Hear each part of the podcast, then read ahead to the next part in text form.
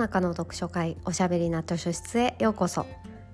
こんばんは講談社のバタヤンこと川端です。真夜中の読書会おしゃべりな図書室では水曜日の夜にほっとできて明日が楽しみになるをテーマにおすすめの本や漫画紙フレーズをご紹介します。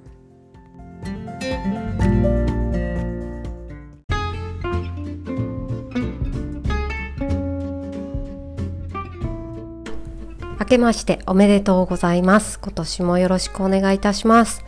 さて、今年最初のお便りをご紹介します。あっこあっこさんからいただきました。バタヤンさん、こんにちは。こんにちは。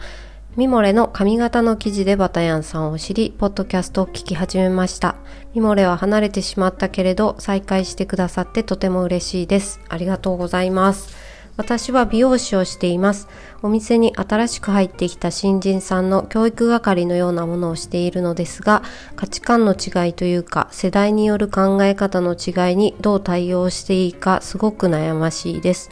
彼女はすぐにこれは何の意味があるんですかと聞いてきたり、言っていたことをやらなかったりする割に、お休みや休憩時間はしっかり主張してきます。ある日別のスタッフに私のことをキレキャラと呼んでいるのを知ってしまい、頭が真っ白になりました。それ以来、常連のお客さんに慣れ慣れしい口を聞いていたり、鏡越しに見える彼女の動きにイライラしてしまい、そんな私にも疲れてしまいます。そんな私に何かスカッとする小説があれば教えてくださいといただきました。ありがとうございます。なるほど。切れたくもなりますよね。こちらの本、どこかで絶対紹介しようと思ってたんですけれども、アッコアコさんのメッセージを読んで、ぜひ、アッコアコさんに読んでほしいと思ってご紹介できて嬉しいです。今日の勝手に貸し出しカードは、クビョンモさん著、幼い園子さん役のハカです。破れる果実の果と書いてハカと読むんですね。これはもうめちゃくちゃ面白かった。今年のベストブックだわ。まだ1月4日だけどベストブックと言ってしまって大丈夫だろうか。いやいいと思うわ。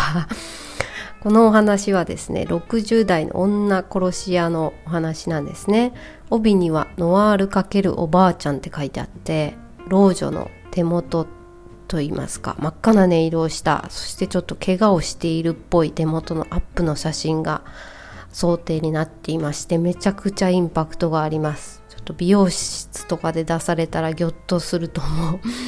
なんなんでこの本をあっこあこさんに勧めたいと思ったのかは今日の後半にお話しします。まずはどんな小説かご紹介していきたいと思います。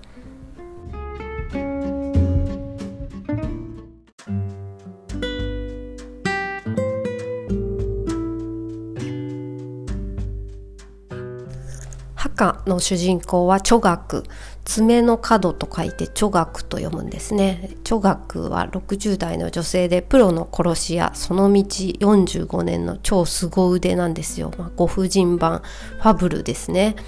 テイストはダークですが、まあ、ちょっとコミカルな部分もありつつのアクションシーンもあってスリリングです、まあ、ファブルって言いましたけど本当漫画みたいだし、まあ、でも決して読みやすいタイプの小説文章ではないんですよ。役者の後書きがついてまして幼い園子さんが著者のグビョンモさんは読みやすくて分かりやすい文章にあえて距離を取る作家っていうふうに説明されてるんですけどまあ本当そうで一気読みできる感じの本ではないですね。おすすめしといてなんですが、まあ、その読みにくさを残しながらリーダビリティを落とさないっていう幼いさんの役が素晴らしいなと思ったんですけど、まあ、ちょっと読んでみたいと思います冒頭著学がどんな女性か、まあ、どんな身なりで、えー、街に馴染んでいるかっていう描写の部分なんですけれどもちょっと長いですが読みますね。身のこなしや人相、服装は強い印象を残すほどではないが、電車の中のあまたいる老人のとりわけ一人に、普通の人が束の間以上の視線を向けるとすれば、それはきっとその老人が最後尾の車両から順に集めてきた古紙の束を胸に書き抱きつつ、ひょっとしたら誰かが新聞紙を置き忘れているかもしれないと網棚の上を漁り、そのせいで釣り革に捕まった乗客たちの肩にぶつかりまくってるとか、紫の水玉模様がプリント染めされたバルーンパンツに健康シューズといういでたちで乗り込むや否や絞りたてのごま油だの生姜だのの匂いがプンプンしている大包みを明らかに通行の邪魔になるような場所にドスンと下ろしその脇にわざとらしく座り込んでああつらいつらいとうめき声を上げ結局座っていたうちの誰かが気にも今にも気絶せんばかりの身を起こしてやって席を譲らなく譲らざるを得なくなるからだ。はたまたそういうのとは逆に老年女性によく見られるパーマヘアのショートカットではなく帽子もなし腰まで届くストレートのシルバーヘアの高齢者がお年寄りの顔面にありがちなシミはお粉でザザッと隠し震えのきた手で必死に引いたガタガタのアイラインにご丁寧にも唇には真っ赤なティントを塗っていたりパステルカラーのミニドレスに身を包んでいたりなどしたら、これ、それこそ見物。長時間、下手したらその女性が降車するまで視線を釘付けにすることだろう。前者がその存在だけでも即人々を不愉快にさせるとすれば、後者は現実的な不調和がこちらを当惑させるわけだが、二つのうちどちらであれ、あまり深く関わりたくないという一点では一致している。と、ここまであの1ページばかり一気に畳みかけるんですけれども著学はその前者でも後者でもどっちでもないっていう話なんですね。ステレオタイプな韓国のおばあさん像なんでしょうか。まあそれをいくつか提示してどのタイプでもなくってまあ、著学は教養があって尊敬されうる年長者らしい風貌で一般的な中産階級の老人格やあらんって思わせるタイプの女性だっていうふうに書いてあるんですけれども、まあ、こんな風にわざとすごい遠回りして寄り道してたどり着くみたいな書き方が随所に見られる、まあ、独特な文体の方ですね。まあ、そこがちょっとお好み分かれるところかもしれないですけどもあのユニークで面白いなって私はすごく魅了されました。まあそんな見た目はね上品なご婦人でキレッキレの殺し屋の著学さんなんですけど年を重ねたせいでかつてほどの制裁を書いているわけなんですよ。そこがちょっと面白いんですけど拳銃の腕が落ちたとかそういうことではなくてまたもちろん体力的なところは落ちてるんですが仕事に向かう途中に人を助けちゃったりとか犬を飼い始めたりとか、まあ、どれだけ苦痛少なく殺せるかを考えるようになったりとかそういうふうに若い頃は多分あんまり気にしてなかったうーん優しさみたいなものが出てきちゃってそのせいで危ない目に遭うわけなんですね。まあ、この本のクライマックスは最後の30ページぐらいのとこですねちょっと詳しく喋ってしまうので読んでから聞きたい人はここで止めてくださいね最後の30ページぐらいでですね、まあ、女の子が人質に取られているっていう状態で廃墟に1人女学が1人で乗り込んでいくんですね。そこに何人敵がいるのかどこにから出てくるか分かんないっていう状態で、まあ、屈強な男性が次々と襲ってくるんだけど女学がめっちゃ強いんですよ、まあ、ド派手なアクションシーンをこんな風にテキストだけでワクワクさせる見方見せ方ができるんだっていうことにすごく感動しました、まあ、そういう意味でなんか新しい感じがしたんですけどね。えっ、ー、とちょっとそれも一箇所くらい読んでみましょうか、えー、彼女って言われてるのは著学のことで業者って言われる男性が出てくるんですけど業者は敵に雇われた殺し屋のことを示しています。銃弾は腹部の大動脈を貫通したらしく、回転に合わせ大量の血液が螺旋状にほとばしり、業者の体は彼女の足に当たって止まる。下の業者が新たな銃を抜いて発射しようとした瞬間、彼女は身を翻してジャンパーを脱ぐとそれを放り投げ、相手の視界を遮ったところで引き金を引く。ジャンパーを貫いた弾丸が彼の頭に打ち込まれる。ジャンパーを拾い上げて再び袖を通すと、彼女は素早く1階に目をやる。業者の手に握られていた銃が落ちている。頭を撃ち抜かれた業者は動かない。と、まあ、すごいこのジャンパーを使ったアクションね映像で見たいなって思いましたけどこれは実写化してほしいって熱望する声がこの作品すでに韓国でも上がっているそうで女学を誰がやるのかそしてちょっと若い時の話も回想シーンというかね出てくるんですけど女学の若い頃を誰がやるかっていう話が盛り上がっているそうです。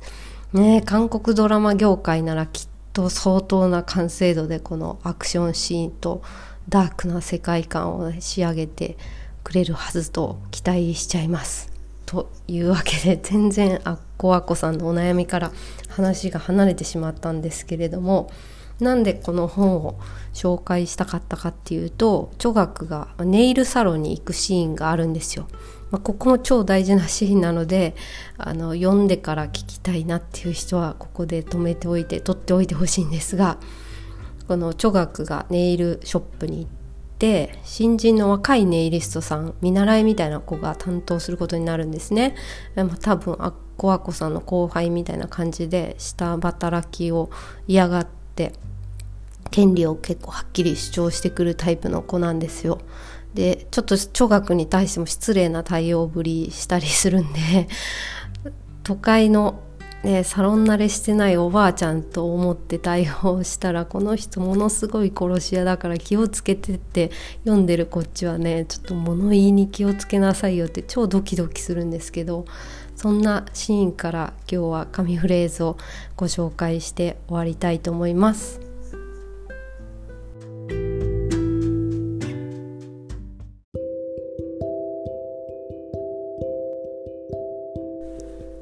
この世で一番偉そうだったこの新人の唯一の長所が他者の不幸に共感できる能力ならこのままそばに置き一人前になるまで育ててみてもいいとあえて笑顔を作って答えた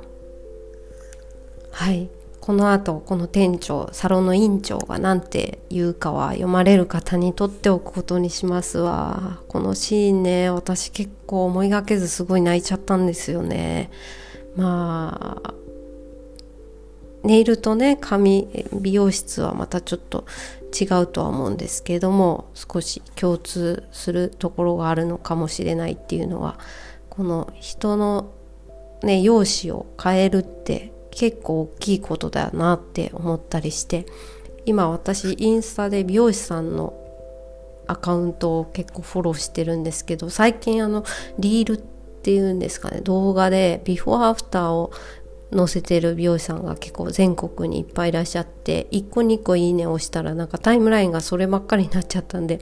すごい見ちゃうんですけど、まあ、ずっと見てられますねあの髪を切る前と切った後のビフォーアフターが一本の短い動画になってるやつなんですけどみんなすごい明るい顔になるんですよね。あのショートとかボブとかにバッサリ切るとみんな可愛くなるかっていうとまあ前の長い髪の方が似合ってたのになって思う人もいなくはないですけどでもやっぱりなんか髪を切るってすごいことだしエフェクトとかかけなくてもなんかキラキラってポワって顔が明るくなるからやっぱすごいお仕事だなと思って、殺し屋と美容師こう同列で語るのはどうかと思いますけれども 失敗が許されない重責っていう意味では結構トップクラスの職業ですよね。自分の手で他人の容姿を変えるっていう意味でも大きいなと思って、まあ、ネイルは気に入らなかったらあの落としたりもできるし、まあ、数週間の命だからみたいな話をこの小説の中で出てくるんですけどね髪型もまあもちろん伸びますしもう一回切ったり色変えたりするのも簡単だけど割とこう一発勝負っていうかね感じがしますよね。まあその新人さんももしかしたらリールとか作るのは上手かもしれないからこうやってビフォーアフターのインスタ見て全国からいろんなお客さんいらっしゃるんだろうなと思って面白いなと見ていますさてまあその子ももしかしたらお客さんに喜んでもらうとかこう常連のお客さんをがっかりさせないって結構なプレッシャーだと思うんですけどそういうのに直面するうちにこの才能以外の部分下準備とか所作の丁寧さとかその技術とかセンスとか能力以外のところがすごく大事ってことに気づくかもしれないなと思ったりして勝手にねあっこあっこさんが厳しく言ってたことの意味が、まあ、だんだん勝手に気づくんじゃないでしょうかと思ったりしましたし美容師さんって本当に尊いお仕事だなと敬意を込めてはい心から応援しております。もし気になったら是非「ハカ」読んでみていただけたら嬉しいです。結構怖いシーンもあるんで、まあ、少し心して読んでください。最後のシーンまで来るとちょっとスカッとできるといいなと思ってご紹介しました。リクエストありがとうございました。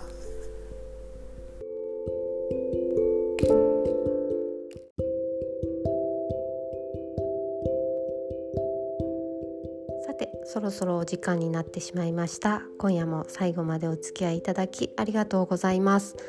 真夜中の読書会おしゃべりな図書室はリスナーの方からのお便りをもとにおすすめの本や漫画をご紹介しています。